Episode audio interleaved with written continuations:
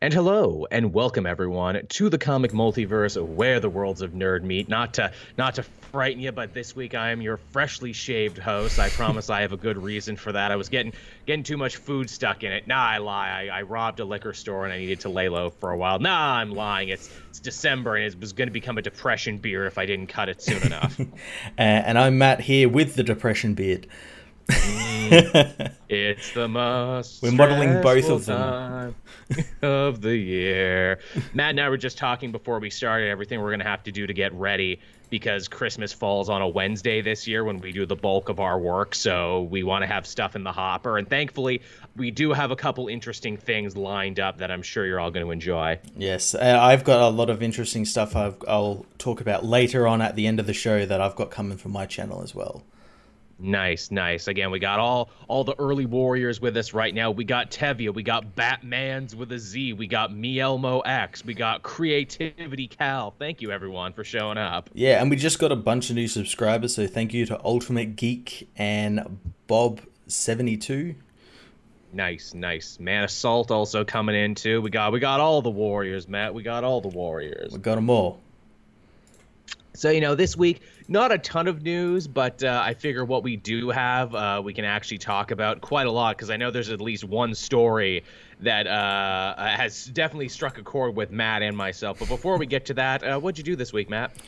Uh, not a lot. Just trying to catch up goddamn comic reviews and uh, it never ends. Putting out uh, a special project I got coming up, getting that all ready.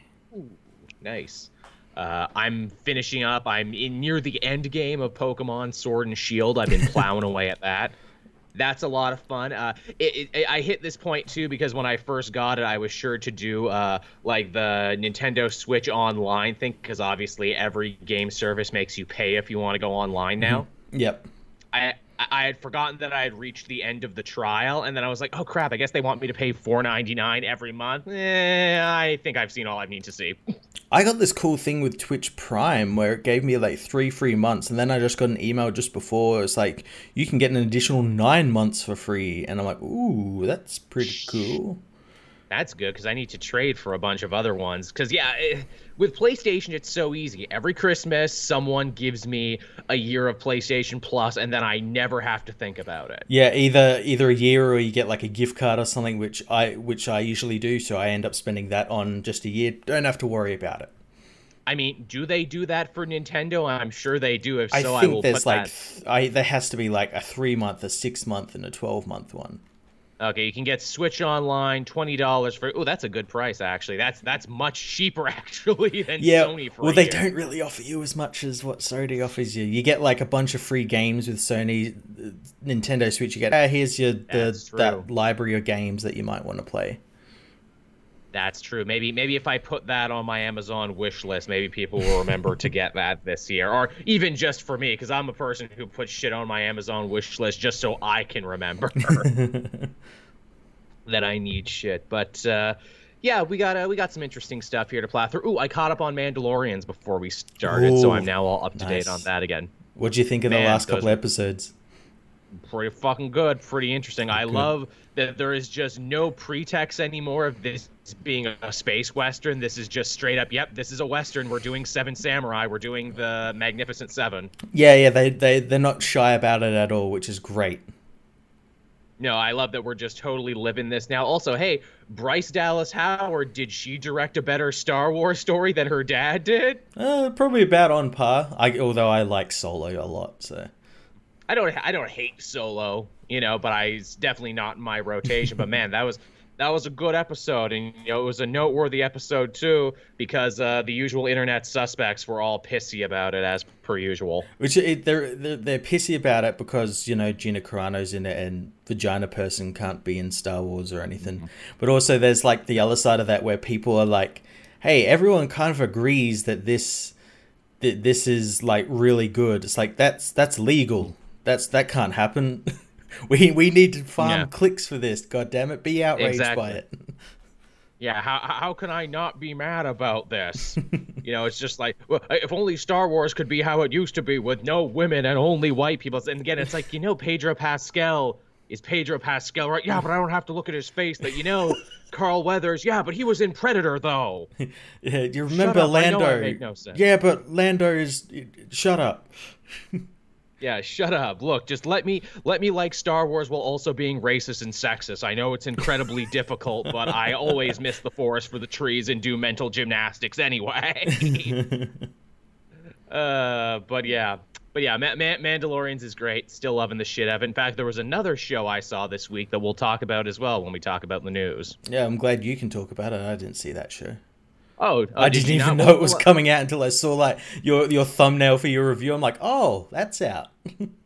And that's part of the problem, actually, and we'll get into that when we get into it. But uh, all right, our first piece of news here is something that I know Matt is going to feel passionately about, and I think all of us are going to feel passionately about, honestly. I wish I could say this is a surprise, but it's really not. But the word shooting around the internet from all the entertainment sites this week was Warner Brothers is unsure what to do with the Superman IP moving into the future. Well, that was obvious. it's just, it's so simple. It's so simple. You just make him a fucking nice guy. You make him Yeah. likable, and then the movie fucking sells itself. but but Matt, we don't know how to make likable heroes. That's that's a problem. We struggle with that all the time. And every so often, you'll get a Shazam and be like, "Wow, that was really likable," and then they'll be like, "Yeah, but that didn't make the money we wanted." yeah, because you didn't advertise it enough. Uh, it's it's so truly ridiculous. Superman, the most recognizable, most beloved, even more than just a superhero, part of the pop culture Americana fabric. And Warner Brothers, we don't know what to do with him. it, it says a lot that they don't know what to do with this hero who represents hope and humanity and all those sorts of really cool, really, really, really fucking relevant things. And, Tell me about and it. yet they know exactly what to do about a movie about some mentally disabled person who gets picked on and because of it decides the whole world needs to suffer because of it. yes, a, guy who's like everyone needs to suffer for my problems, but also maybe it's my in my mind, but maybe not. And also I'm an avatar for the director. Did I mention I finally saw Joker, Matt? I mentioned that at the end of last week's episode, then we just never talked about it. Yeah, it's it's it's pretty cool that they decided to remake Taxi Driver. Fucking scene for scene, except for when they're not doing King of Comedy, to which I'm like, wait, wait, wait, wait. They're going ahead with a sequel for this? What what are you gonna do for the sequel? You already robbed every scene from Taxi Driver. Are you gonna start doing, I don't know, like Shutter Island next? Are you gonna do like Hugo? How many other Scorsese movies can you steal whole cloth from? Oh, we'll find out. We'll find out. I did like the soundtrack though. I will admit they actually did, e- even though some of them were super on the fucking nose, like you know, Send in the Clowns and Carnival and all this other stuff. But I did actually like the soundtrack. I can't actually remember. The only thing I remember is that Gary Glitter part where he's on the stairs. Yeah, r- r- rock and roll, which people forget that song actually has lyrics to it, where it's just Gary Glitter going rock and roll, rock and roll. Yeah, I see why they got rid of the lyrics. Gary Glitter's in jail. He did a bad thing, really bad thing. Look that shit up, or don't. But uh, yeah, Superman. It, like you said, really in 2019, you can't think of anything to do with the story of an alien refugee from another planet who sees the best in mankind and wants to help us and elevate us. And oh, who's who's his arch nemesis again? The embodiment of predatory capitalism, who was also president at one point and who tries to demonize Superman for being an alien and being different. And who are his friends? Oh, they're journalists, you say? Really? yeah, and he's a think of anything. journalist? What? Uh, yeah, Can't think of anything. at least we got like the TV like in one year giving us like three of the best Supermen on screen. You know, That's true. How weird is that? Where it's like Warner Brothers, we don't know what we're doing with Superman in movies, and off at the CW, oh, we have no shortage of ideas. yeah, we're we- we've got a show coming up about Superman. We'll we'll take it from here, guys. Heck, we took a ton of Superman stories and gave them to Supergirl, and you know what? We still have ideas for Superman. What are what are you guys doing, everyone? Jesus Christ! Th- then there's talk to you know, but it's like, well, maybe we go in a different direction with it. You know, maybe we do colorblind casting for Superman, which it's like, okay, that would definitely get people talking mm-hmm. if they were to do that sort of thing. If they were to go into like a Earth two, Earth three Superman direction, but again, it's just like it feels like are, are you really out of ideas? well, I said like because uh, along with this report, we got that thing where they were talking about like the Michael B. Jordan Superman. And I'm like, well, that, Yeah, that, yeah, yeah. that'd be a really cool idea where like you, you, you get him like they did in the early New 52 in that Grant Morrison story where he like teams up with the Prime Universe Superman. Like you make Michael B. Jordan like the Cal- Yeah, yeah, yeah. Calvin Ellis Superman, the, the president of Earth 23. And um, he team he's got to team up with Superman, and and and that'd be- also be like a really great way to like like you keep Henry Cavill Superman, and this is like a learning step for him. Where it's like, ah, I should be like I am in the comics. like he you- le- he learns from Michael B. Jordan's Superman. Do you do you think that they would really bring Cavill back for this? Because I know his actual position as Superman in the DC universe is kind of kind of tenuous. Like he's in, but he's not. That's the thing. People keep saying that, like, oh, well, he said he's still Superman. It's like, well, it's not up to him. You know, he Yeah, can he can keep say he can whatever he keep saying that, but it's not up to him ultimately.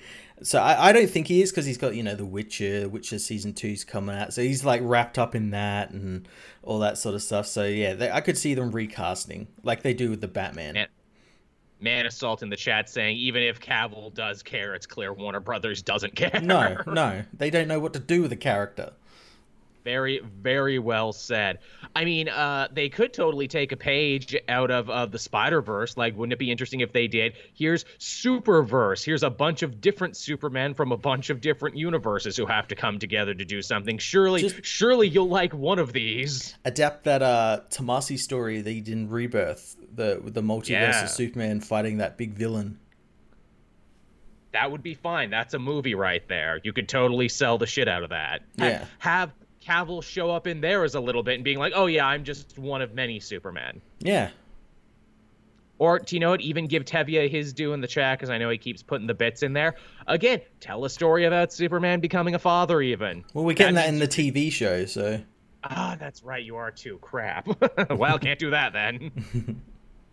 Because again, hey, that's some unseen territory. That's a way that you could, like, you know, retrek Smallville and all, all the other growing and learning Superman thing without really having to do it again. But I guess not. yeah, yeah. Oops. But yeah, I, I think it's very clear that there's lots of places you can go with Superman, lots of things you could do, but Warner Brothers and the powers that be are being incredibly lazy, and it speaks volumes about writing in Hollywood right now. It's like, geez, mm-hmm. we just can't write a story about a guy who is good and nice and who people like. Yeah. Who who would have thought? Who would have thought? Well, well, I mean, we can, but his name is Steve Rogers.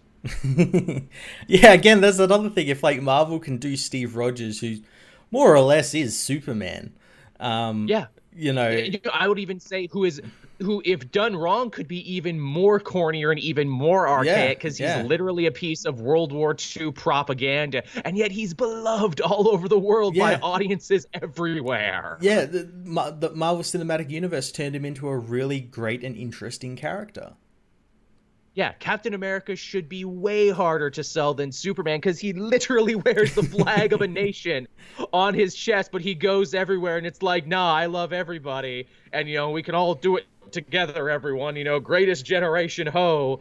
And yeah, it's it's so crazy. And and maybe that's another problem too, where it's like, look, culturally, in terms of cinema, maybe this generation won't get their Superman because Captain America is already filling that void Yep, yep.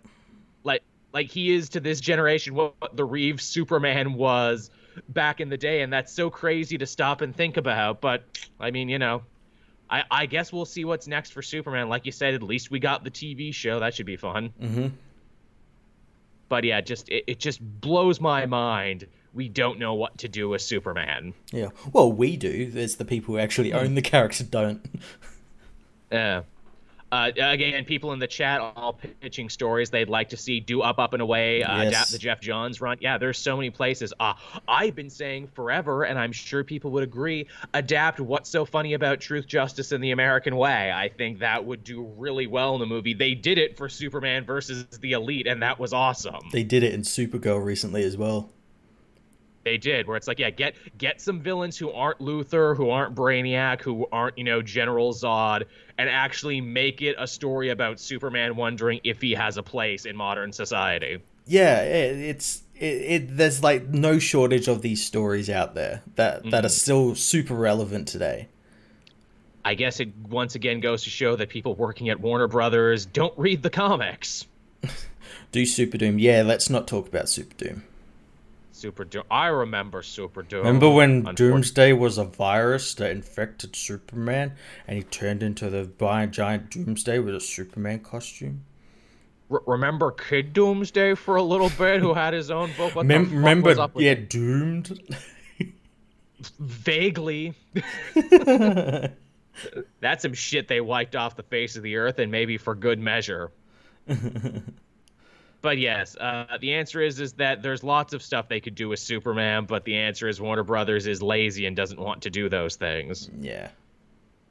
Uh, moving on for more comic book news here. Uh, hey, Matt, we might actually be able to start reading Teen Titans again because Adam Glass is wrapping up his work on Junior Suicide Squad to go work on a Netflix show. I, I, I saw this in the chat when you sent it to me, and I'm like, oh, I can hear Joel's like giddy laughter at the sound of this. about goddamn time. Seriously, I don't know whose idea it was. Where it's like, hey, let's take Adam Glass, the guy who did New 52 Suicide Squad, who hasn't worked at DC for a bit, and let's let him dark and grittyify the Teen Titans for no reason. Well, it was a DiDio thing, probably, because this happened right yeah. around the same time as Heroes in Crisis. This is DiDio being like, fuck these young heroes. I hate them. I hate them so much. Can someone please ruin them for a few years? Yeah, yeah. It, are they still doing the story with the whole like like supervillain gulag with Damian I, fucking torturing villains and shit? Uh, someone told me they don't have a gulag anymore, but he's doing something equally horrifying. Oh, okay. So they've moved on. Yeah, like it's I like public executions like, or something. No, I think it's like something even more silly. Like I think someone told me they're like uh messing with their memories now or something. To where I'm like, oh, oh so yeah, doing... yeah. I remember seeing a panel about that and people getting really mad about it. Because it's like, wait, didn't Batman get super pissed about this and they had mm-hmm. to rewrite his mind after the whole Doctor Light Sue Dibney thing and that yeah. went really horrible? It's nice to see we've learned nothing since then, and the fact that it's Batman's own kid who's doing this. things uh, things are actually kind of looking up for the Titans characters across the board because the next arc of Detective Comics is actually Damian coming back to yeah. have an arc with Batman, and I can see Tomasi just like you know cracking his fingers and be like, "All right, time to fix what everyone else broke." yeah, I've got to fix everything like he's been doing recently. I know, because there was a bit when Damian showed up early in that, that book where Batman's like, "We have to talk about what you've been doing, Damian. He's yeah. like, not now. It'll take too long. He's like, fair, fair. Yeah, it will. Yeah, back in the Arkham Knight story, yeah, it never took never took off. And I'm glad they're finally answering that. That was like four arcs ago. Yes, it was. I uh, I hope they have a moment too with Damian where he's like, I'm just so sad and have been so lost since Jon went away. He was my only friend. like seriously, if, if that's what they like hang the whole thing on, that Damian is just sad that Jon went away because now he doesn't have any friends his own age anymore, I'll actually be okay with that. Oh, well, I think Damian's going to be joining the Legion very soon. Seriously? Yeah, Legion of Do- uh, Legion of Superheroes. Yeah, Jon's gonna like bring him to the future. That's weird, but okay. I mean, I guess Damian gets to do something then. That's uh, but then Bendis is gonna write it. And I don't know if I'm gonna like that. You might you might make you might. No, he writes him like another... a child, like like a proper uh, child, where, where he shouldn't be written as a child. or he's gonna make him take a new dumb code name and wear a dumb brown suit. he's gonna be called Dick. Just Dick. Yeah. just to really fuck with you. Yeah, your name is Dick now. He wears a flesh colored costume with like a big cap. He's he's the dick. He's here to fuck crime. You'll see.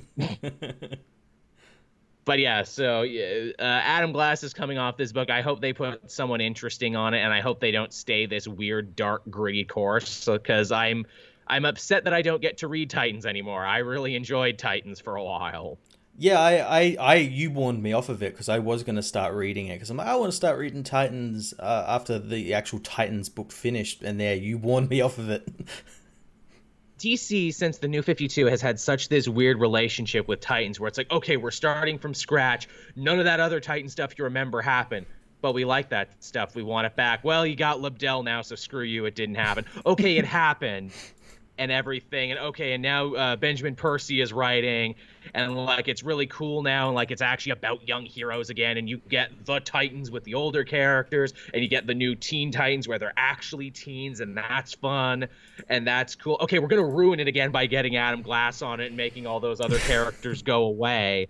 Uh, okay we've broken it now so who are we gonna get to come fix it again? Yeah. Was was glass like aware that like what he was doing like wasn't loved Uh, I mean, it was his pitch, and again, uh, the people up top absolutely loved it, and by people, I'm sure that means Dan DiDio, so mm-hmm. it doesn't matter. yeah, that's true. Yeah. Look, if I'm making one of the big bosses at the company happy, so what does it matter? and you know, there's like sadistic completionists who are like, "Well, I own every issue of Teen Titans, so naturally, I have to read this." That's true. Yes. Yeah. I have to read it, and I so, have to like it. I have to read it. I have to have too much. I, mean, I have too much hope, on the line here. uh, I know. You know, here's hoping they like send the characters who matter back to their own books to be rehabbed.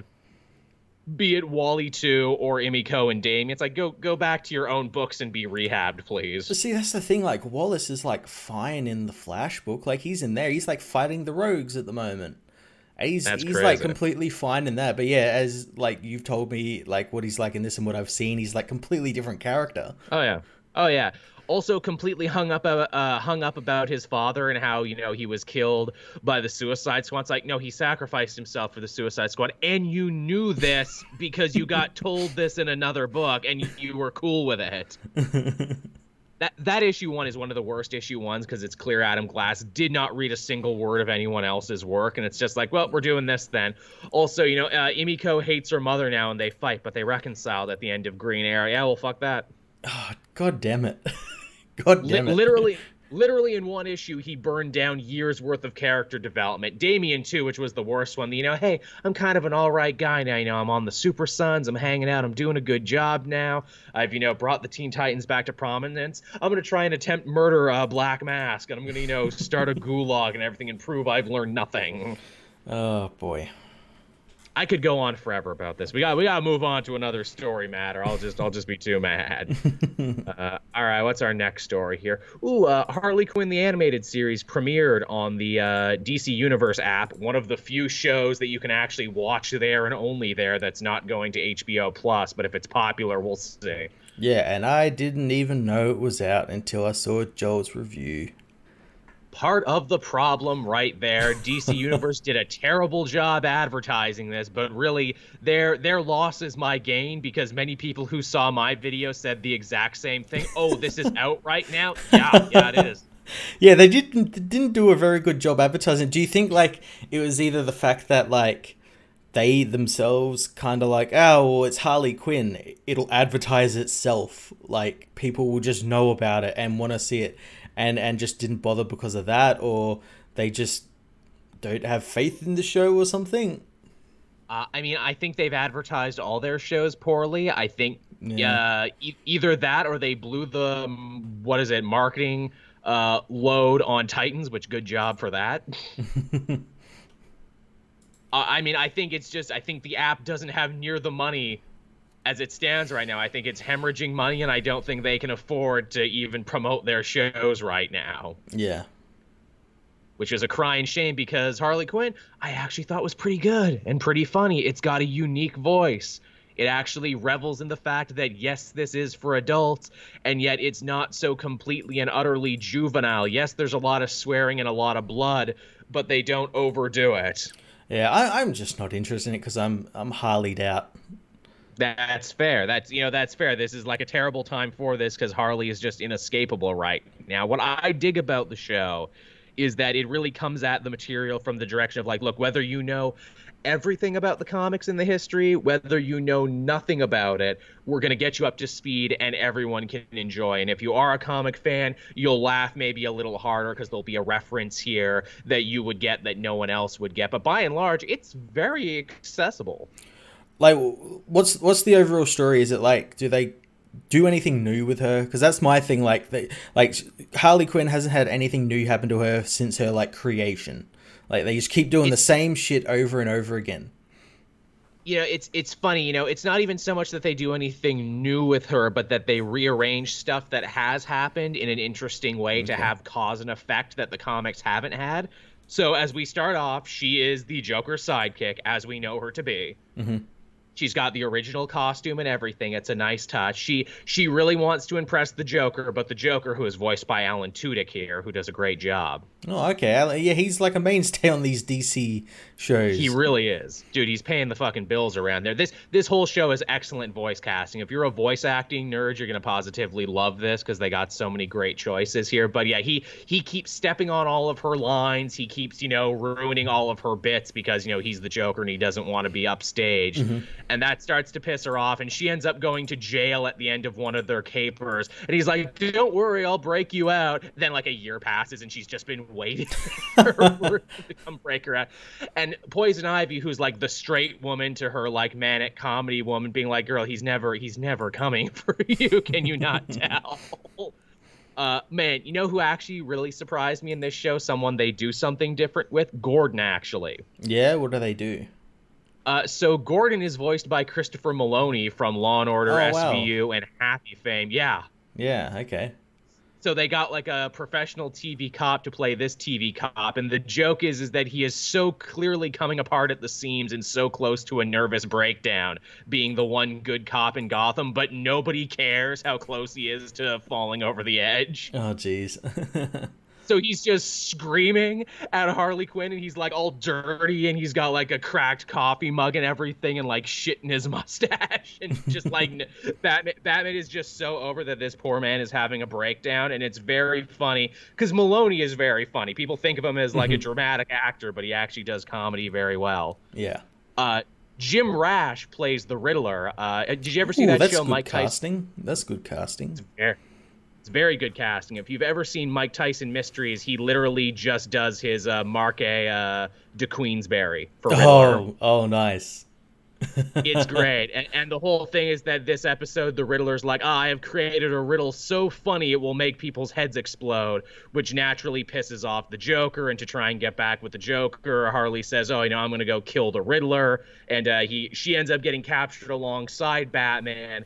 And Riddler does this whole Sophie's Choice thing where it's like, okay, Joker, you have to choose who you love more, Harley or Batman. And naturally, he chooses Batman. oh, cool which pushes Harley over the edge and eventually uh, pushes her to go out on her own and get like the new 52 Palmiotti costume. Oh, okay, nice. To where I'm like, okay, that's actually more reasoning for her changing costume than the comics ever gave. Yeah, yeah. I actually appreciate that. So she like beats up a bunch of the Joker's henchmen and has her big, you know, I'm going solo moment, but does not kill the Joker even though she has the chance to and says, you know, I'm going solo because I want you to see how good I can do without you. I'm going to go join the Legion of Doom. So that's like her character thing for this season. I want to become such a good solo villain. They'll let me join the Legion of Doom. See, that sounds more interesting than anything that's been done in the comics. It really does. And also, they don't shy away from the fact that Harley is not a good person, that she is a oh, killer, oh, and that good. Oh yeah, she she does some very bad, very fucked up things. She is an anti-hero. You are not supposed to like her right away.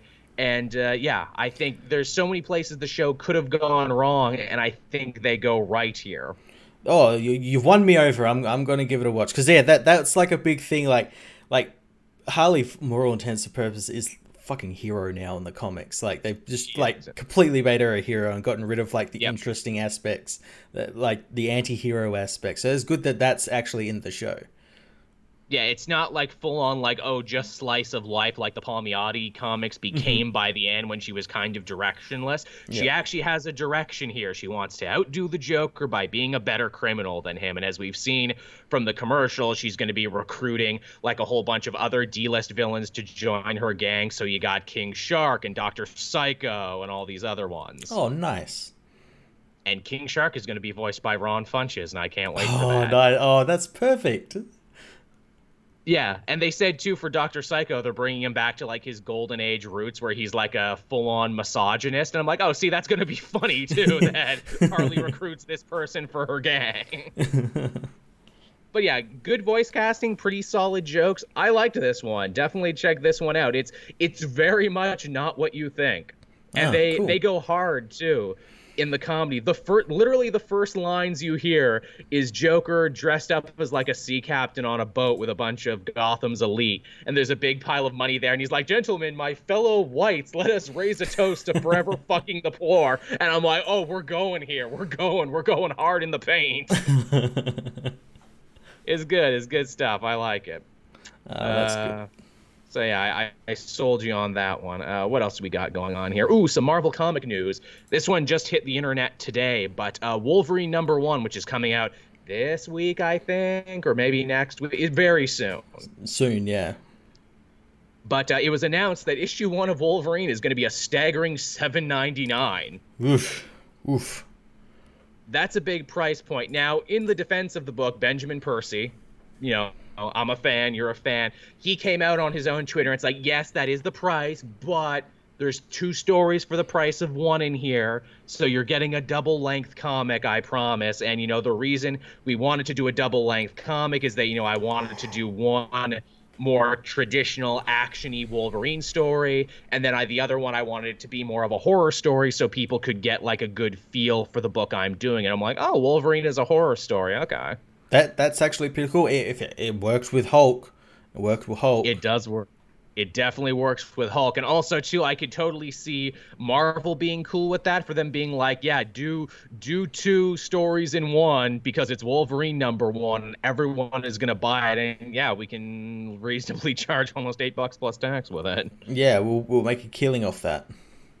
I'm sure they will. Obviously, no one likes to see 7.99 for a single issue, even if it is two stories. And I know we've joked repeatedly, you know, about the fear of a $10 comic future. Oh yeah. Oh yeah. I already suffer that that thanks to exchange rates. So That's true. Yeah, C- Canada too, to a lesser extent. But yeah, you know, if you live anywhere but the states, exchange rates will fuck you, and they do. hmm But uh, yeah, that's your Wolverine news, everyone. So don't get too shocked uh, when you go to the store or you, when you open your digital app. 'cause I'm assuming most people read digitally these days anyway. I know I do. Don't be shocked when you look at that and you see a 7.99 price tag. yeah, yeah. That uh, that uh, that's a roughie, is what that one is. Certainly is. Uh, but hey, you know what? All the X Men comics have been really good recently, and we're going to talk about Benjamin Percy's work on X Force when we talk about what we read this week. So, um, you know, if it was anyone else, I'd be like, no, but this guy, I'm like, okay, you know what? Maybe. Yeah, if if this was a Scott Lobdell comic, I'd be like, fuck off with that shit. Yeah. Also, w- what am I talking about? I was going to get it anyway for work, so it's like Yeah. he already had my money. but there it is. Uh, what is it? Next up, we got uh, a- last story here, and this isn't so much comedy or comic uh, related, but it is related to Disney and acquisitions and apps and everything, and like kind of geek ephemera. So it's kind of a cool thing to talk about. Uh, the Simpsons might very well be coming to an end very soon. Uh, is the hot scuttlebutt from people who actually work on the show? I don't think it will be. I mean, it's it seemed to be the the little show that could that can always survive even when people think it will die, even when you know it stopped being the cultural juggernaut, even when you know reviews stopped being as good, it still kind of hung in there because well, what what else was Fox going to put on Sunday night? It was the cornerstone of their entire lineup. Hell, the show itself joked about the fact that Fox had nothing going for them but The Simpsons for years. But now it's not up to Fox anymore. Now it's up to Disney. yeah, and I could see them doing the show, keep doing the show. I, what they should do though is they should they should cut back the episodes because at the at the moment mm-hmm, seasons mm-hmm. are like what like thirty episodes or something. They're ridiculously long, which for animation is hellacious, takes forever, and is wildly expensive. Yeah, so maybe like cut that in half and do like 15 episode seasons. That's still quite a long uh, lot, you know. You get 15 weeks uh, out of the year for a season, you know. Especially uh, for a show like this that has such a ridiculously large backlog, and for a show where the actors are paid so heavily. Yep. But uh, you know, I, I I've kind of been theorizing this for years you know, when will The Simpsons end? What will be the thing to finally kill it? And, you know, Disney, I could definitely see being the company above all else to be like, no, we already have enough. We're going to make a mint off the merchandise and rerunning this in other territories to the end of time. Let us cut our losses. Why would we want to make, make mm-hmm. another full season? You you have an interesting thing there saying it's like, yeah, make it, just cut it in half though. Yeah, it'll like you you could cut it in half and like like make a full season but cut it in half and air them both at like different times of the year or something. Put it up on Disney Plus. Uh, but yeah, as you said, like they could just easily just cut their losses and just like, oh, we'll, we've got it up on Disney Plus. We we've got the merchandising rights. You know, mm-hmm. we're making a bunch of money and we're not putting into it basically. I mean, it, it, it asks a bigger question that is, when should The Simpsons be allowed to end? And I mean, look, the first 10 or so seasons, depending on where your cutoff range is, some of the finest, most pop culture redefining animated comedy ever made. And then you got the rest. Which, again, eh, depending on who you talk to, everyone's cutoff is a little later and later. But, you know, my thing is, and you know, it's it's an old adage where it's like I can't miss you if you never go away. And I'll admit I have not watched The Simpsons regularly in almost a decade, to yeah. be honest. And I don't feel like I've missed much. I mean, I'll still rewatch those first ten seasons.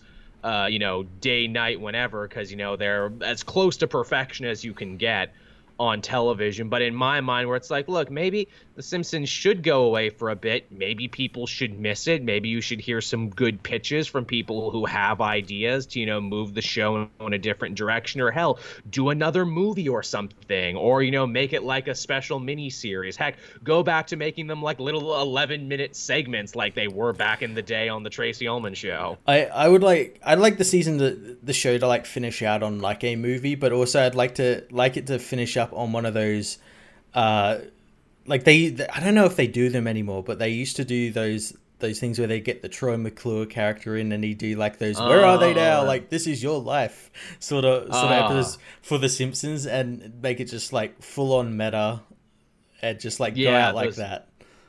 Those are really good. They did the behind the music one. Yeah, they did yeah. the Simpsons spin-off showcase. Uh, yeah, usually they were wraparounds for clip shows and everything. But yeah, that that would be a good way to end it because that's the bigger problem too. It's like how do you end a show like The Simpsons that's been on for like 30 plus seasons? Uh, you know, how do you end it and make it satisfying, or you just don't make it satisfying and you just have it end on another episode? Yeah. That- it's very hard to end something that's been on for what's it on now like 34 seasons or something 34 35 it's it's outpaced gunsmoke. It's now the longest running uh, show in prime time. Yeah. Which is crazy. Man assault in the chat says simpsons gt yes yeah. that's right. We'll fly them all into space. And yeah. it won't be and the animation won't be nearly as good. And some people will like it because it goes back to the more toriyama comedy roots and other people will hate it because they only want the action of z. And then we'll do the simpsons kai and then the simpsons super. Oh See, I like Simpsons Kai. We just pare it down to the best jokes, and we, you know, take out all of Homer's power-up animation. you know, you know that really, really brought the show down. All of Homer powering up for episodes and episodes. uh, it wasn't even Flanders' final form. Uh but yeah, I mean, I think there's definitely places The Simpsons can go, but I have long subscribed to the idea I can't miss you if you don't go away. Yeah. And maybe it's time for them to go away so we can miss them. It's more of a mercy killing than anything. they, that'll be a joke in the show as well. They're mercy killing us. we, haven't oh, been I as mean, good for 10 years. Well, they would totally do that too. Hell, uh, the joke from that behind the music style episode is they're editing it, and Homer jokingly says, "This will be the last season," and it went on for like twenty more. so even they wanted to like end that shit back then, and they never got a chance to. Yeah, and as Amazing Spider-Man says, they still got to fix the Simpsons on Disney Plus because they fucked the aspect ratio. So, for shame. some reason, for some reason you miss so many good text jokes. You really, you really, really do. Yeah. Yeah. but yeah, so that's basically all the news we had this week, everyone. Not uh, not a heck of a lot to write home about, but you know, some interesting uh, conversation topics that I hope entertained you. And with that, we can talk about what we read this week. And Matt and I both agree we are very far behind. mm-hmm. Mm-hmm. Where uh, where would you like to start, though, Matt? Uh, what the fuck did we even have this week? I'm like uh, all over the place this week in I terms know. of comics. We, uh, we had X Force uh, issue two that came out for sure. Yeah, this, this was a good episode. Good episode. Yeah. I agree. It was uh, y- you say episode, and I think you're right because this really felt like an episode of Yeah. a cop show where where Wolverine and Quentin Quire, his comedy uh, mismatched uh, partner, have to go and get to the bottom of uh, Xavier's assassination, who is still very much dead. Yeah, I I'm I said in my review, I'm really glad this wasn't just like a flip the switch and he's back. Like there's No. they they have to work to bring him back, and it's even better because that kind of folds into whole the whole arrogance thing Xavier had, where he's like, "I'm untouchable. Like no mutant's gonna try and kill me," or I, and everything. So much so that he didn't have like a set contingency for if he did die. So like Jean and Hank have to kind of like make it up as they go hmm. along. It's like, well, we'll get this Cerebro up and running, and then hopefully, with a little faith, he'll be in there and we can fucking bring him back to life. That that's a nice touch. I like too that Magneto. He's not even mad. He's more disappointed than anything. Like, Yeah. man, we got really complacent, didn't we? yeah, yeah, he's like the only one who's like, guys, this this is probably going to be a big problem. Like, we need to, you know, bone up a little bit. This is this is on us. There's a lot of sword imagery in this book because he like mm-hmm. takes the messed up Cerebro and makes a sword out of it, and then they talk about the sword of Damocles and mm-hmm. everything else, either all hanging over the heads of mutant kind. And I'm like, that's nice.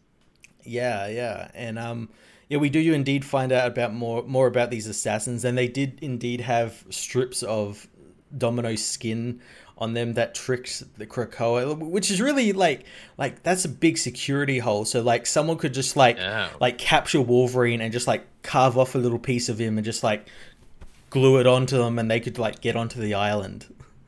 That that seems like a glitch in the system. That seems Yeah. like something you might want to work on in the future. Yeah, uh, and we find out that these people are like like printing assassins basically, like on demand. it's an assassin factory. and um, everything about them is like built to be assassin. They've got like exploding teeth and like fiber wire in their ears, just, just really random shit like that. And yeah, just ridiculous. They've got like little blades in their wrist, like Mm-hmm. Wolverine, and their weapons are Reaver weapons. And I'm like, oh, so they were designed solely to kill mutants and nothing else. pretty much, yeah. And yeah, uh, Quentin Quire and Wolverine go and like find them in in South Korea, and they get attacked by weird skinned people. Yeah, that's really gross and really awesome. Yeah, Uh, they also have psychic dampeners too, so Quentin actually can't do anything, and. Wolverine has to save him naturally. yeah, he's useless, and they they, they find uh, Domino, who's for all intents and purposes dead.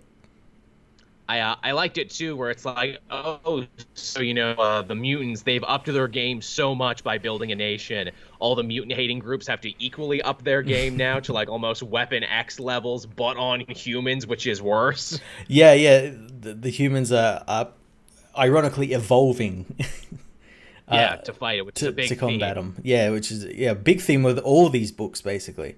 And um, yeah, Yeah. I, I I like that. I like that they're not just like your usual like mutant hating groups you see that are usually just like men with pickets and protesting. It's like Mm. ah, damn muties. You know, we'll, we'll blow up a building maybe. The, these ones are actually like a threat. They managed to kill Charles Xavier. Right, which I'm sure this is connected to that weird eyes wide shut organization that Domino was infiltrating before. Which man, Benjamin Percy loves his masked organizations because he did it in Green Arrow too. Yeah, yeah, yeah. These are just what, what were they in Green Arrow? What were they called? Oh, the uh, the Ninth Circle. Yeah, the Circle. Yeah, I, I keep waiting for that thing too. It's like, are these guys also the, Ninth the the Circle? tenth Circle. Oh shit, they're even deeper down in Dante's Inferno. but yeah, this uh, this one continues to be cool, and this this was the one X Men book I read this week. I didn't bother to read Fallen Angels or New Mutants. uh, I've I've like flicked through New Mutants, and it's pretty funny. It's like a courtroom procedural where they like Oh, that's where the mutants like get get uh taken to the to the um uh, the court, and they got like like a really shitty like barrister like who's trying to defend Public them and everything, and and Sam and uh, Smasher come in and like save them. Right, because that that's what they were eventually building up to. Where it's like, look, we're not the full New Mutant team yet. We need to actually get Sam back, who is married to Smasher now, and that's a whole big thing. Yeah, Which again, of course, uh, Hickman would be sure to honor that continuity because that all spun out of stuff that he himself wrote. yeah. Do we think we'll get an X Men versus Avengers two? Probably not. Hmm, good question. I mean, I think this is going to lead up eventually to a X Men versus the whole Marvel universe, not just the Avengers. This Do is eventually going to blow up into something. Do you think? I don't think it'll and it'll arrive in a battle. I think like we'll get like like the Avengers or like so, like Captain America and all that like talking with the mutants and everything and realizing what they've built, but maybe just like warning them like, hey, just maybe don't get so arrogant or like don't don't do this because this raises alarms. Don't don't do that. Yeah. You get put You on know, lists Meg- for that. Magneto or Apocalypse or you know Mister Sinister or even Moira is going to do something to fuck it up for Oh everybody. yeah, something's gonna fuck it all up. It has. That's like the thing with mutants. That's what Hickman's been doing. It's like it's been a circle, and they haven't had that come round again part of the circle yet. It's gonna come But round and bite him in the ass. Especially this idea we know now that they can basically clone perfect bodies with like different minds and everything in them. There's like you know, so, so someone isn't who they seem to be. You know, someone's going to kickstart a war somehow. Yep. because it, it can't not go there. But uh, yeah, so that was X Force. I liked it. Yeah, it was cool. Yeah. What uh, what else did you have, Matt? Uh, tell you what else I liked. I liked that Tales of the Dark Multiverse Infinite Crisis. Yeah, I read this too. Hey, what if people actually listened to Blue Beetle back when that story was going on in 2005, 2006, and what if shit actually got done? Well, not only that, it's like, what if Blue Beetle wasn't killed by Maxwell Lord? And it's like, oh, that well, that's pretty cool. Oh, wait, no, it's like infinitely worse.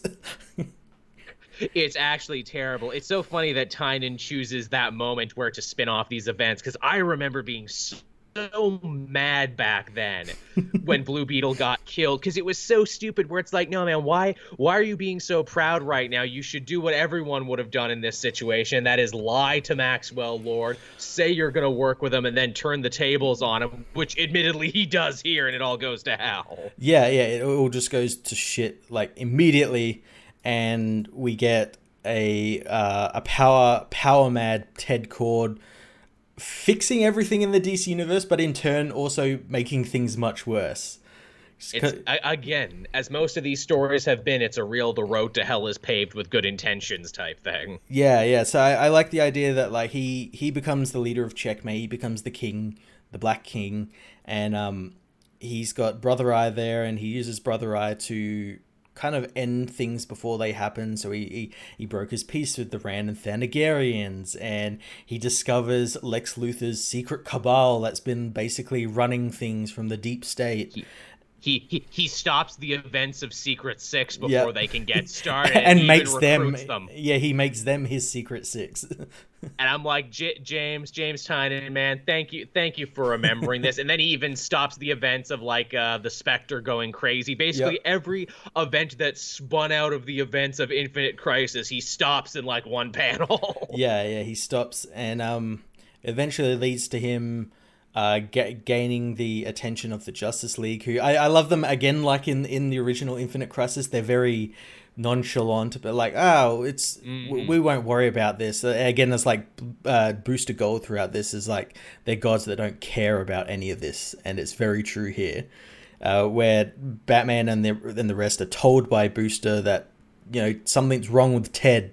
Please look af- after Ted and they're like eh whatever. Yeah, eh, whatever eh, whatevs. And it's it- all good. and then Batman learns about all of these things that like he's gotten like uh, the the the crystal of Eclipso and uh, again the Rann Thanagarian War he stopped all that and Batman's like oh shit he's got so much power like why did we not learn about this sooner and Booster Gold's over in the wait so corner telling him like I told you so it's it's so funny too because Blue Beetle totally puts Batman on blast in this story Oh, too. yeah. It's like, look, you know, it's like you know the reason that brother eye would have gone crazy and killed everyone right? It's because you built it and you imprinted too much of your bullshit on i'm treating brother eye like a person not like a tool and a weapon and he loves me more.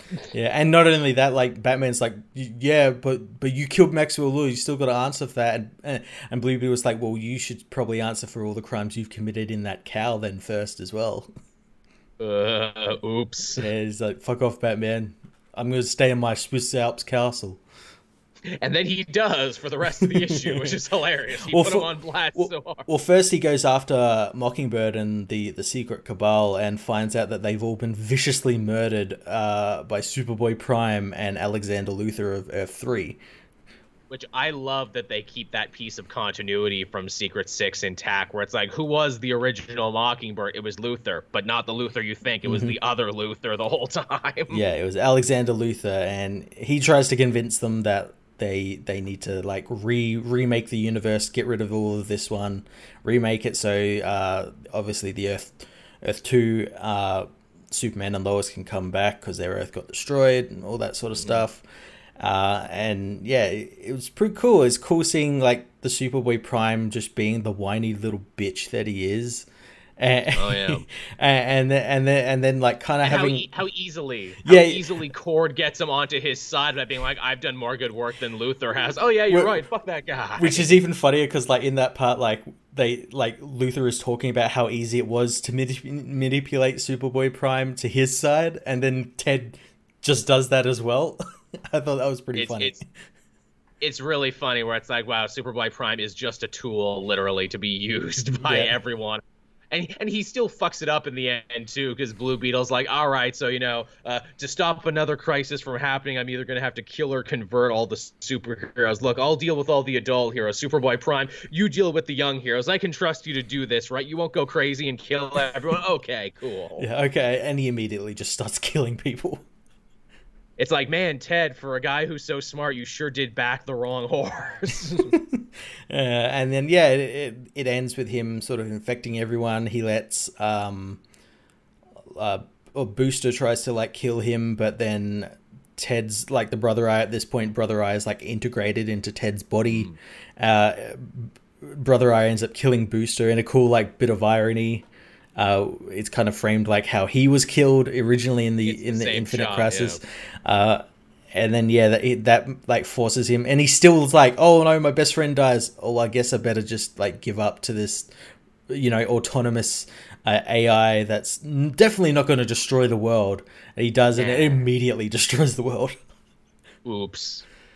Yeah, and then Tempest yeah. figure it's like, I'm out yeah, this is this is getting too real for me. And no crises ever came to this planet ever again because all sentient life was destroyed. yeah, that was uh, that was some good shit. That was fun. Yeah, I think there's one more. I think there's only Judas contract left. Yeah, which yeah, I wonder how that one's gonna go because Judas contract is cool, but Judas contract really doesn't involve the whole universe. It's not like a big crisis level event or even the death of Superman, it really only affected the Titans. Well, maybe it won't now. Maybe it'll infect infect more people. Maybe it will. I'm like, well, how is you know Judas' contract going to be different? Is it going to be uh, Tara doesn't betray the Teen Titans yeah. this time, and how does that make things different? Yeah, does she like decide to go against Slade, and like they end up stopping Slade and starting like a team, and maybe that like gets the ball rolling. Where it's like, well, now we'll just kill all our villains or something maybe where it's like, wow, that was so much easier. Or Is it's like, oh, so G- like, guest maybe... writer Adam Glass. Uh, or maybe it's something like uh, like Tara doesn't betray the Teen Titans, but they don't learn and grow from that situation. So like uh, Dick never becomes Nightwing or something. Yeah, yeah. That'd and maybe really they end up getting killed on another mission, and that like fucks up the rest of the heroes or something. Yeah, or they manage to like convince Slade, and he becomes a good guy. Oh shit, that might be interesting. Yeah, I'm sure there's, there's probably like a preview page that'd tell us what we're just guessing. I know, we're just guessing, as we tend to do. Also, uh, speaking of Deathstroke, his book is coming to an end very soon, after like 50 plus issues. Oh, he's Christopher Priest book?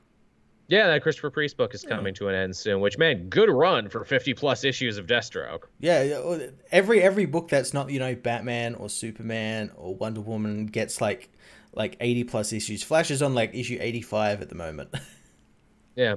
That uh, that Deathstroke book was an underrated gem for a long time there. I had to drop it at a bit just because I had way too much other stuff and the story was kind of meandering for a bit. But it's it's cool that he got to have the run that he did. Yeah. And that it got to be like this kind of weird, you know, mature adult's take on Deathstroke. I like that, and his messed up dysfunctional family. Mm. Uh, what else did we have after that? Uh, ooh, I had Venom number 20 this week. This was a cool one. I haven't read this one yet. I keep meaning to pick it up. It's uh, it's very cool. This is everything I would have liked Absolute Carnage to have done at the very end. Yeah, yeah. Well, I I do know Donny Cates took to Twitter and said like Venom issue twenty is going to be like kind of like a required reading, basically. It was. Yeah. Boy, was it! Awesome. Uh, we hook we hook up with the Maker. This book is like ninety percent about the Maker and where he went after the big fight in Absolute Carnage. Okay, where did that coward run off to? Uh, he ran off to his secret base where again he starts talking about project oversight where i'm like oh yeah that's right he said like he was working for people when he showed mm-hmm. up which is weird because that's very unmaker he was working for these project oversight guys yeah okay and his big thing there it's like ah you know i really wanted to capture the Venom symbiote in the codexes, uh, you know, for my research. And unfortunately, I didn't get to do that now because Eddie stopped me. And ah, you know, that's such a shame. But you know, but I learned a lot though about uh, this kid. Uh, about Dylan, and uh, yes, they completely confirm he is a human co- uh, codex hybrid. Oh, okay, cool. So I called that months ago. I was happy about that. And uh, Maker further goes on. He's de- developed this theory of you know why the symbiotes uh, give birth when they do. And it says you know it corresponds basically to the universe. Whenever a big threat is coming they have to create a bigger badder symbiote you know try to you know protect the hive essentially and fight against it. Okay. So he's implying that you know Dylan might be the most powerful symbiote hybrid ever because obviously he has the power to like dispel and destroy other symbiote creatures. Nice so strengthening the theory that like if Null is the symbiote Satan, then naturally Dylan is like the symbiote Messiah. He he will set them all free. He will part the symbiote seas and lead them all in the desert for 40 years. but it doesn't end there where it's like I was just happy where it's like cool, I'm right. But then they keep going and the maker's like, yeah, so the only reason I'm doing this though is that because uh, I want to go back to my own universe. I want to go back to the ultimate universe. Mm-hmm but there's a problem with that. The Ultimate Universe might not exist anymore, or if it does, it's probably destroyed. Also, you can't keep going back and forth between universes without, uh, uh, you know, potentially destroying your body and mind, and I don't yes. want that. Yeah.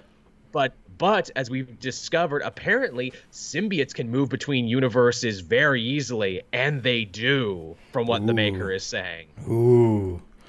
Yeah, so he wants a suit of his own so he can try and get back to the Ultimate Universe. And the reason he knows that symbiote suits can do this is because he has the Ultimate Venom symbiote. Oh, nice.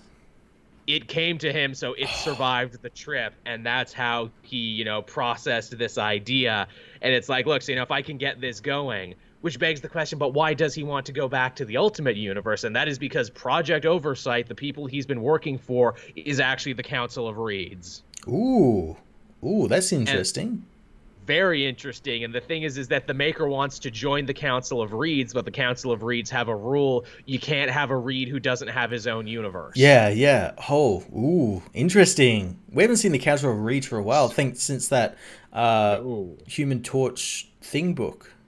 Yeah, it's been a very, very long time since we've seen the Council of Reeds, and they're back to their, you know, uh, arrogant, villainous ways, you know, spreading their influence throughout the universe. Uh, I, I liked them in in that in that uh, Marvel two in one book because they were like kind of kind of friendly, kind of kind of heroic. Mm. Well, that was a little earlier in their career and everything. Again, yeah. they they have a dark side to them, and the fact that they would even want to let someone like the Maker in should let you know. Yeah, yeah, that's true that they're not great. But uh, yeah, so Maker wants to go back to the Ultimate Universe or whatever's left of it. Again, they might not even be there, so he can join the Council of Reeds. Yeah, they've been dropping hints at like going back to the Ultimate Universe in in like different bunch of different books. So I imagine Miles it's, it's going to be coming back in. Life. It's going to be coming back in some some form. See, I, I, truly wonder if they're like actually going to bring it back, or if they're just going to tease it for a little bit. Because in the Miles book, he's remembering his life in the Ultimate Universe mm-hmm. now, where yeah. before he didn't. and I wonder, it's like they're just gonna get there, and it's gonna be like, yeah, it's gone. There's nothing here. It's it's dead. It's empty. they have like this big event, like Journey to the Ultimate Universe, Mm-hmm. and it's like big six issue, and they get to the in in the last issue, they finally get there, and it's just like a wasteland, and it's just like nothing there, like big void. It's like, well, let's just go home now. We'll Yeah, go back nothing- to the six one six. Because here's the thing, where it's like even if Donny Cates really wants to resurrect the Ultimate Universe, I wonder if they would even do it because that would mean having to acknowledge everything Brian Michael Bendis do- uh, had done, and so far they seem to be trying to bury every single thing he's ever done. Do you, you or they could all they could do like some like time travel space time continuing hijinks where it's like Mm-hmm. the ultimate universe is back but it's it's it's in a time before all the bendis shit Right. took place Yeah. so like I so mean, like you- the stuff in ultimates has kind of happened all the mark millar stuff and then like we just just after that. Which that would be weak too because it's like but but people only really liked ultimate spider-man though. It was the one book that Yeah. maintained after everything died. Yeah but we can't do that because bendis though but people want it but we can't do it. And like here's the thing too. Like i liked the ultimate universe when it was a thing but i am still a very firm believer in that it ran its course and ultimately outlived you know the very modus operandi that it started with and that is to give people an easier to digest alternate marvel universe. Only they replaced that with its own version of a complicated marvel yeah it, universe. it started get yeah with like ultimatum and like ultimates 3 and like all these r- one weird and wonderful like shit that just made it as complicated as the 616 universe to where it's like look i don't need to remember two universes. So it's like yeah just just friggin end it. And indeed they did. But you know this is marvel and if they think they can wring a buck out of anything they'll totally do it. They're just like all right ultimate fans how much nostalgia do you have? Do you want to pay us for this? Because you can pay us for it. We'll do it.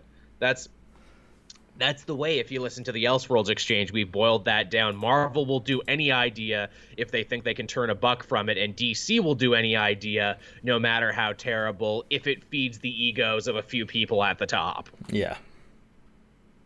Which again neither are great ways to run a company but you know at least the way marvel does it you can get weird and wonderful things like superior spider-man and like shit like that. Yeah But uh, yeah, so that was Venom number 20. Venom number 20, super cool.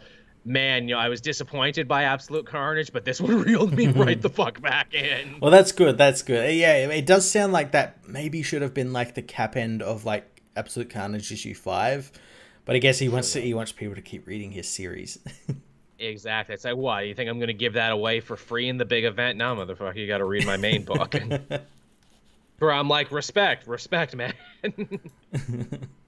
if I was you, I might do the same. Uh, what else did you have? I only, I only had two more. I didn't read all that much ultimately. uh i had action comics issue 1016 Ooh, ooh, do do, do tell. well, i don't really want to but um I had a, I, I had a distinct feeling. Um. Oh god, this this issue is so fucking clumsy. Uh. So, the book is is is like bookended with the Justice League in Metropolis fighting the Legion of Doom. Uh, Apex Lex and Legion of Doom symbol in the sky, which can't possibly be happening. Um, no, I'm like, time. how is this in any way connected to Uh, Justice League? I can already see there's a lot wrong with that. And then in the the, the core of the book is uh, Clark almost gets kidnapped by Leviathan, but Leviathan here is uh, Gorilla City soldiers that teleport Oh, we're him to that, that teleport him to Gorilla City to capture him. Uh, that story is not finished and it just immediately cuts to Clark in the Daily Planet office where he sees an explosion which was uh, something he couldn't see because it was made from some type of metal that he can't actually see. But he saw the explosion and he goes there and Bendis remembers he invented a character called Melanie Moore and she's in Oh, a, yeah, she's in in the book for a page and tells Superman that some club blew up that the mayor was in. And I think it's the club that blew up like a couple of issues ago when Red Cloud was fighting Thorn. And apparently, and then, fuck this book. Uh, I, I- like I'm already look- like secondhand fuck this book. he goes to visit Lois, and Lois and him sort of like start piecing shit together, and they they figure out that Leviathan is fighting the Legion of Doom, and because Okay. the Legion of Doom have oh no, fuck this book. Levi- already too many Leviathan Leviathan is fighting the Invisible Mafia because the Invisible Mafia have Lex Luthor or they have access to Lex Luthor. It, I don't know, and they're they're they're getting in So, a so the reverse war. vampires Yeah. in conjunction with the chum group Yes. to, emi- to eliminate the meal of dinner. Yeah, and, and I don't know why Leviathan is even entertaining the fact that uh, a a small time mafia in Metropolis is even a threat.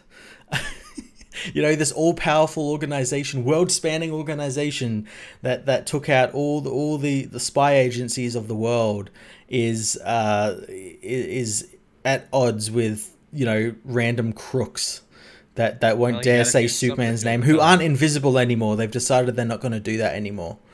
And then I yeah, saw that part. Lex Luthor is somehow involved, and then that they end up fight, fighting Lex Luthor in Metropolis because Justice League. Wow. this is such a shitty issue. It's so bad. You know, I, I think Jersey Luck here in the chat sums it up. Joel, you'll never be done with Leviathan. Yes, I will, because I'm not right. No, it's not done with you, Bendis Joel. anymore. It's not done with you. I'm I'm out. You can't bring me back in. I won't be brought back in. Well, I I just like why they why is he why is Bendis trying like I have to think that that this is Bendis because he's not going to be told by what to do by DC because we. Oh, but why is he trying to combine what's happening in Justice League with Invisible Mafia and Leviathan? These can't possibly be happening at the same time. It is physically impossible. You know what I think it is? I think he got pissed off by uh, people like us saying, "How can any of this in your story take place at the same time as all these other stories from all these different writers?" And he's like, "Fine, fuck you then. I'll show you how it can. I'll just do a bad job of it." Yeah, well, that's the other thing. Like, other writers have like kind of sort of mentioned the stuff in Justice League, and I'm like, well, you, you've you've barely referenced it. You're just telling your story. You're not interweaving it in like this this fucking idiot is doing. And I, oh, it's just so bad. Between Leviathan, the Justice Doom War, uh, City of Bane, and I guess a couple other stories too. This might be one of the worst times for DC continuity ever because no one is talking to each other. Everyone is too big to be given notes to, and editorial is just sitting on their hands and not doing their goddamn job. Yeah. Oh, it's very clear. Editorial is just like, I'm going on holiday. See you Yeah, guys a- after Doomsday Clock. I mean, I'm sure they have sticky notes where it's like, well, we can't tell Scott Snyder what to do because he's our golden boy. You know, people are actually liking what he's doing and it's selling. Can't tell Brian Michael Bendis what to do because he's a big acquisition and you know we're paying him more than yeah, we anyone we else. in can't look weak and moment. and that we made a mistake here. Yeah, because because he might just run back to Marvel at this point. Uh, we can't say anything to Tom King because he's going to be writing movies at some point, we don't want him bad mouthing us in like Vanity Fair in a couple years, being like, "Oh, in comic books, you know, they were such as they stifled my creativity. I had such amazing ideas, and they never let me do it. they cut they cut my hundred issue epic." Short, can you believe that? Which, Oh. yeah, I think that's the most editorial has done its job is to try and cut his thing. And even then, it probably wasn't their whole idea. It's probably like, oh, well, I have to go and write a movie now. And they're like, okay, I guess we'll pull you back to 85 issues then. Yeah, it's it's such a weird time at DC, especially and it, again, it's like that that pendulum where it's like and now it's swinging in kind of Marvel's favor where they're getting their shit all together. They've got the X Men back up. Uh, you know, everything seems to be working out pretty well over there. And whereas it whereas at DC, it's just like everything's on fire. You know, all these writers are just like getting too full of themselves, or like they're getting too big for what they're doing and what Yeah. they what needs to be done. Oh God. Uh, what is it? Uh, someone in the chat there, uh, what is it? Compared uh, Tom King to Josh Trank. And I'm like, yeah, remember when we all liked Josh Trank for a week and how quickly he shat in that punch bowl? There you go. that So has to be a record time. DNGN says DC editorial is like an urban legend, like Bigfoot. Uh, yeah, every so often you'll you see get a blurry photo, yeah. But there's no proof that it actually exists. yeah, it's just a man in, in a suit, and he like he, he had wore big shoes to put the footprints down. They say if you look closely, though, you can see DC editorials watch. Gotta watch out for that. Uh, yeah. Don't worry, everyone. It's it's bad now, but we'll just have a crisis in a couple years that'll fix everything. Yeah, yeah. Well, once Bendis, uh, Bendis is off these books because he, he's like the biggest like culprit of this. Like everyone else is kind of like like not tying it in because they know it doesn't make any fucking sense to tie this book into the same things that. But Bendis is just like, I've got to tie everything together. I don't care if it makes sense. It's going to be. You epic. know what it is? It's a domino effect, is what it is. Bendis stops giving a shit, but keeps getting paid more, and editorial isn't telling him what to do, and because of that, every other writer thinks they can get away with it. That's absolutely what it is. Where it's like, we're not going to tell Bendis what to do, so you're not going to tell me what to do either. Again, editorial looks weak, is what it is. Yeah, yeah. I, I know we bring this up all the time, but DC really needs like the return of a Jim Shooter style editor who's not afraid to break some heads and not afraid to be hated honestly people forget that jim shooter oversaw one of the best continuity eras for marvel comics and so many people who worked for him hated his fucking guts Yes, because he kept kept an iron fist, kept them in line, kept them from doing like shit like this. he he was the real iron fist at what as what it was. And you know if you're an editor that's the thing. It's like working in human resources you know hiring and firing. You know maybe you can't be everyone's friend. Maybe you know people have to hate you. Yeah. and maybe history will out and we'll remember where it's like yeah you know i i hated his guts but boy did he oversee a good error though uh now you talked about action comics so i guess i'll talk about detective comics too i just read that before we started Yeah, this was a good ending to that Mr. Freeze arc. Yeah. Yeah, it was pretty fun. You know, it's I definitely think they hit a bit of a roadblock where it's like, okay, so Nora Freeze is our villain now. Yes, 100%. Oh, oh crap, what's Nora's character? Because she's been frozen forever. We don't actually know what she's about. I I think we built up a better story in our head where where where, where where she would become a villain. But but I did like what we got. I like that like this serum is like like Lex gave it to gave it to him, and it's like a serum that may or may not have worked. And it like fucked with her brain and like took away like made her a serial killer. It was like a serial killer serum that took That- away all that her emotion. yeah, that was a surprise twist. I really didn't expect the connection to New 52 Bizarro. yeah, I th- yeah I thought it was pretty cool. Pretty cool. Did Tomasi write that? Because that feels like something Tomasi wrote. Well, it was in Forever Evil, so it was Geoff Johns, and they're probably friends. Ah, so yeah, there probably you go. easy But to yeah. reference. Fair enough. Yeah, that was a surprise twist. Uh, she does the whole Hannibal thing where it's like, okay, so Nora likes ballet, and she also likes museums, and she likes killing security guards and rearranging their frozen body parts. Yeah, that was into, really like, fucked weird- up. Yeah, and to weird, fucked up like Hannibal towers. yeah, yeah, and despite all of this, Victor just wants to like save his wife, like what he's been doing, like his whole shtick, uh, to kind of validate what he's been doing, basically. And and she's like, "No, fuck off, you fucking pale weirdo."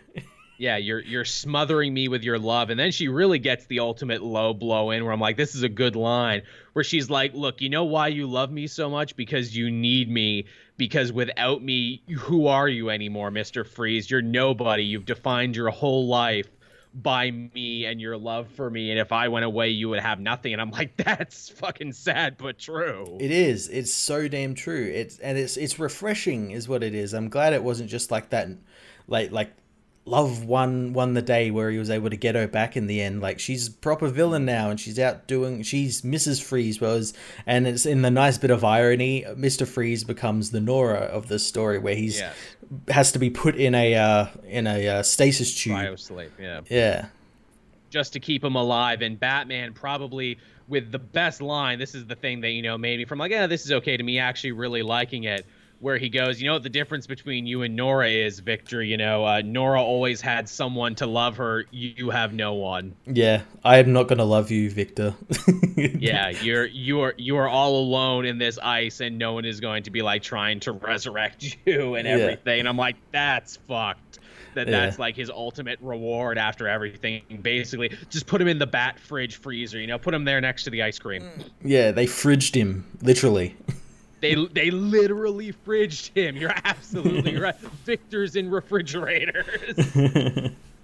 Oh man, that's gonna be great. Next time Damian comes home looking for a popsicle, there's a man in here. Oh, it's just, just Mr. Freeze. Don't worry. Are you are you gonna work on trying to wake him dead? Uh, I mean, on it's on my list next to all the other things: cure cancer, you know, solve the Middle East, uh, unfreeze Mr. Freeze. It's there. It makes sense too, because you know we always talk about Mr. Freeze that he's a great, amazing villain, but like his motivation is such like razor thin, where it's like, well, either he gets his wife back and he doesn't have a reason to be a villain anymore, or we go this place where it's like, okay, well, what if his wife came back, but now she's the villain and her motivations are different? Yeah, it, it it's really interesting, and I, again, like I, I don't know about you, but I got comments saying that this story ruined ruined the character of Mister Freeze because it like they seem to think it stepped on like the stuff the animated series did. And it's like, no, it expanded on that and made it even it better. made it even better. But I mean, look, Mr. Freeze's story is always a tragedy, and it yeah. remains a tragedy up until this moment. And I mean, look, it's not like he's going to be there forever or anything. They always come back. Mm-hmm. So they'll have to find a reason for that. And until then, you know, I wonder where Mrs. Freeze is going to show up next. Yeah, that's going to be really interesting. Yeah. Yeah. So yeah, that was Detective Comics. It was a pretty cool ending. Like I said, I'm interested for the next arc because it's going to be a Damian centric arc. Yes, it, will be real cool. Have have Tomasi write Damian again, and, and write Damian as like how he should be written. Yeah, definitely. Uh, all right. So what else did we have? Uh, I had one more, and that was uh, Avengers 27. I haven't read this. I'm still I still haven't read issue 26. Uh, I read both back to back actually, and they're all about Starbrand. Ooh, nice. Yeah, so issue 26 is like a flashback to uh, Avengers BC where we get to see the first Starbrand ever on Earth. Mm-hmm. Ooh, nice. And uh, it was a dinosaur, actually. The meteor that crashed into Earth to kill the dinosaurs was actually Starbrand, and a T Rex became Starbrand. oh, that's awesome. Which, again, means historically in canon, Marvel's first superhero was actually a dinosaur. that, that's awesome. and the dinosaur fought the Kree for a little bit. How about that? Oh, that's so cool. Yeah, deal with that, everybody. Uh, and then we get to cavemen who got uh, what is it, run out of their own tribes uh, because they were gay. Actually, is what it oh, was. Okay. and uh, Aaron I, does this. I, I wouldn't think they, they, they were that like like socially like inept like like like they they they hating on on on the homosexuals uh, in like yeah. 1 million BC I thought they'd be fucking all cool with that. You, you would think where it's like look this is before the invention of shame and religion and yeah. everything when we were all running around naked. But then again you know pe- people mention that in my comment section. I'm like well you know hate by its very definition is fucking irrational and everything. So people were irrational since the dawn of time. That's but true. it's so funny because Aaron does this hilarious thing where it's like, yes, these two gay cavemen living together in a special garden where they grow fruits and vegetables that the rest of the world have never seen, and they name the plants and the animals. And I'm like, did did Jason Aaron just make Adam and Steve canon to the Marvel did. universe? He did. that there was a Garden of Eden, but it was actually two gay cavemen. I'm like, oh man, Aaron, Aaron, my man, you were having so much fun with this. And uh, their garden gets all fucked over by the deviants of all people, those mm-hmm. guys the Eternals fight. Yeah. And uh, again, one of the cavemen dies, and the other guy gets the Star Brand power, and he basically becomes the Hulk of uh, Avengers BC. Okay, cool. That, that's interesting because I was wondering about like that that Hulk character. and was like, well, how are they going to do the Hulk? Because it's not going to be you know a, a caveman scientist who who, no, who, yeah. who develops the first atom bomb and, and gets trapped in its gamma wave. yeah, I uh, m- m- me create fire. Fire actually gamma. gamma fire. yeah. Oh no, me Hulk now. Yeah, which is a pretty good workaround actually, because yeah, you're right. The Hulk is a creation of the atomic age, but uh, yeah, and then the next story is again also about Starbrand, we see the Gladiator and the Shi'ar investigating an explosion on one of their prison planets where everyone was killed and they all have star burns on them. Ooh, interesting. Meaning that, yeah, a new Starbrand has been chosen and is running around in space causing problems. The Avengers got to go to space to deal with it. And then they do a fun thing where they actually jump forward in time to where the mission is already fucked up and they're all trapped in space, but you don't know how they got there. and they're all they're all like friggin' uh, scattered all over the place and like carol has a ship and she's gonna try and save them but she flies by a white hole which turns her into binary again Oh, jeez. and i'm like that's a fun callback and robbie and black widow are driving around space in his car because of course the hell charger can drive in space Of course. naturally but they're getting chased by freaking silver surfer Oh, god damn. Yeah, and I'm like, oh, cool. Silver Surfer gets to be in this comic. Awesome. And uh, also, uh, Thor got infected by the Brood, so now he's Brood Thor. Oh no. Yeah, yeah. So that's that story, and this is a Fuck, fun that little. sounds awesome. It is. It's pretty fun. It's pretty creative, and by the end of this, we're gonna be getting a new, uh, what is it? A new Star brand, clearly. nice. Nice. Yeah, yeah, well we had to because that was in that all the way back in Marvel Legacy. Yes, all the way back in Marvel Legacy, and then referenced again by Daredevil at the end of War of Realms. Yeah.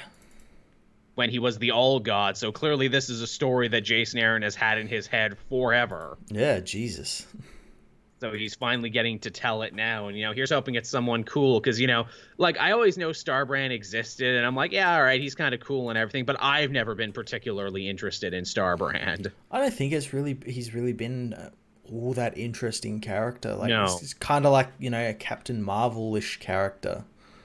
Yeah, just like another space guy who shoots Yeah. lasers. That's the way I always looked at it. It's funny, uh, uh, but one of our old fans in the chat there actually had a good joke there. It's like, you know, really, Starbrand, no Quasar or anything? You know, I guess I'm too old wanting Quasar in my book. And I'm like, yeah, that's right, Quasar, another space guy who shoots stuff and he's got the bands and everything. They could very easily have done Quasar, but now we're doing Starbrand.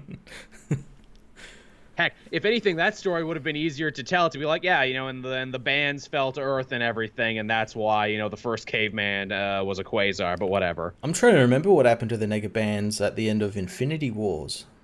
I can't actually Oh remember. yeah, because because there was a there was the old Star brand who Mm-hmm. couldn't be, or no, the old Quasar who couldn't be Quasar anymore. Then there was the new female Quasar agent of Shield that Nick Spencer had invented, but I don't think we've ever seen that character again. No. Also, Amazing Spider-Man saying, "Can Phyla-Vell turn into Quasar again?" I don't know. She was in the Guardians and then she wasn't. Yeah, then she just kind of disappeared. Well, because they all got brain controlled. yeah, yes. So yeah, maybe maybe we- she'll come back at the end of that book and into whatever they do next. Into was it J- uh, Jim Zub's Guardians book or is it Gerry Duggan's Guardians book that's coming out? Uh, Al Ewing. Al, that's right. I get them all confused. They're all good writers. They're all yeah, they're all really really solid. Uh, hey, speaking of Jim Zub, everyone, uh, get ready next week because uh, I've actually lined up an interview with the man himself, so you might be able to see that one next week. Awesome. That's going to be fun. What's great about getting Jim Zub in for an interview is that I know I don't have to research any questions like for any other writer because it's like, no, I've actually talked to this dude at cons a lot. I know we have Yeah. a good rapport. I read most of his stuff every week, so can just chat with him. Obviously, uh, got to talk to him about him taking over Conan and the new Serpent. Uh, that'll that's coming out this coming. week as well. Is it? Is that this week? Holy Yeah. shit! Okay, then I will have to talk to him about that, and I will be sure to let him know. Look, this goes next week, so if you have any spoilers, let him drop now. Feel free to spoil your own book. but yeah, that was everything I read this week. Did you have anything else? I got two two more books, and they're okay, both go for it then. Superman adjacent books, and they're both really great. Um, Nice. first one is Superman's Pal Jimmy Olsen issue five, which Uh, I forgot this book is. Is fucking amazing book. Uh, I J- know, Matt Fraction. J- Jimmy Jimmy has like faked his death. Uh, he's become the social media influencer Timmy Olsen, um, who, Ah. who uh, does like prank videos, and they get like major hits for the for the Daily Planets because they monetize the videos, so they're raking in the money. Um, he's still trying to figure out how like Lex figures in, like what's Lex's scheme for like this rail uh, company. He learns that like he if he invents this rail company in Metropolis, he'll own like all of Metropolis's infrastructure and have control over power and water and everything. Um, And that's funny that it comes down to rails. I like that. yeah. Um, but this this book is really interesting because uh, Jimmy gets into a prank war with Batman. so he in in his role as Timmy, he he interviews this guy who uh, whose like job was he makes like huge versions of very small things like thimbles like and giant pennies and stuff and Mm-hmm. calendar man wanted him to make him a giant calendar the man said no so Naturally. so calendar man murdered his whole family burnt down his business and home and all that sort of stuff so jimmy's like okay, so Batman and the news and everything won't pay attention to this guy, so we'll get Batman's attention by pulling pranks, and then he'll have to take notice. so he start, so he starts like fucking with Batman by like, like how many Jokers can we fit into this yogurt shop before Batman notices?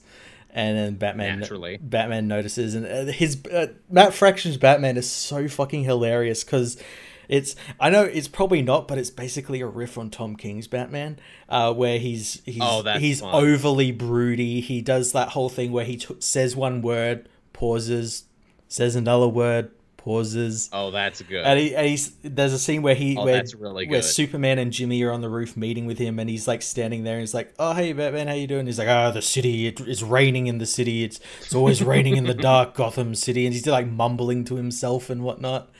And um, anyway, he just immediately hates Jimmy because he's a photographer and and like part of Naturally. it and like a journalist and. Um, so he gets into a prank war with him and like mails him Dexter that like covers his room in blood and all that stuff. And on top of that, we get this really funny thing where like, like it's this running gag where like Bruce overhears his employees are getting paid to laugh at his jokes. And he's like, Oh, really? And he's like, oh, well, wonder who this could be. And he and we learned that like Alfred is paying his employees to laugh at Bruce's jokes because Oh, Bruce is good. not Oh, funny at all. And um, so No. so so he's like, oh yeah, I've spent like eighty five grand over the last couple of years to like have people pay pay people, and it's like, oh well, I'll dock that from your pay. I don't know why you'd keep paying people because I'm hilarious. It's just That's it's, it's just so That's hilarious, and, and then the mayor of of Metropolis is a T Rex, and it's just just just shit like that. It's just wacky shit. Real golden age sounding, Yeah. honestly. It's great. It's fantastic.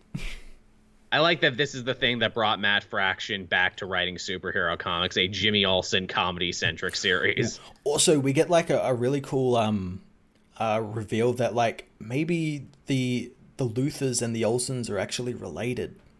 No. like because there's this whole story about their family and we get to see like the the the, the first olsens that come to to uh, new oberstad which would then become metropolis and then the luthors and how they their families were at war with one another. They were like basically like coming to the city and using the city as their own personal like uh, playground. Like who can build the biggest buildings and all that sort of stuff. And it's just really interesting Huh. shit mixed in with like wacky shit like batman and jimmy olsen getting into prank wars Oh, compelling. Yeah, Yeah. well, that sounds fun. That sounds something I'll have to check out at some point. Yeah, it's great. And you said you had another uh, Superman adjacent book? Yeah, it was Supergirl Annual Issue 2.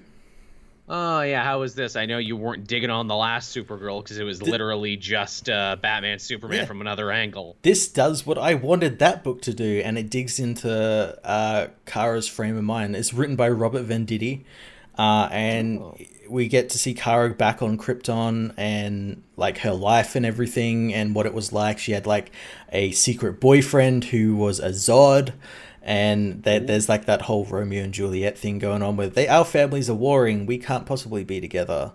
Um, and uh, Never was there a story of more woe. yeah, and this is and it's all revealed that this is all in her mind because every now and then we'll see like the earthquakes of Krypton as Krypton's ripping itself apart and like people turn into like the Batman who laughs infected people and tell her that all this is gonna die and whatnot and we learn this is like after she's been infected and this and we learn that Uh, this is all like her mind getting rid of all of this stuff because as the batman who laughs clever. says in the issue like all of this stuff was holding her back she never got over like the death of krypton or anything never moved past it and because of that she was limited in her abilities and whatnot but becoming infected has gotten rid of all that basically unlimited her inhibitions and everything right. and um, Which, again, is very much in line with all the other Secret Six characters who have been inverted. yeah and kara just kind of goes with it and and it's like Yeah. and the Batman is last like okay what I want you to do is just go out into the world and you know fuck around enjoy your new powers and whatnot and she's like okay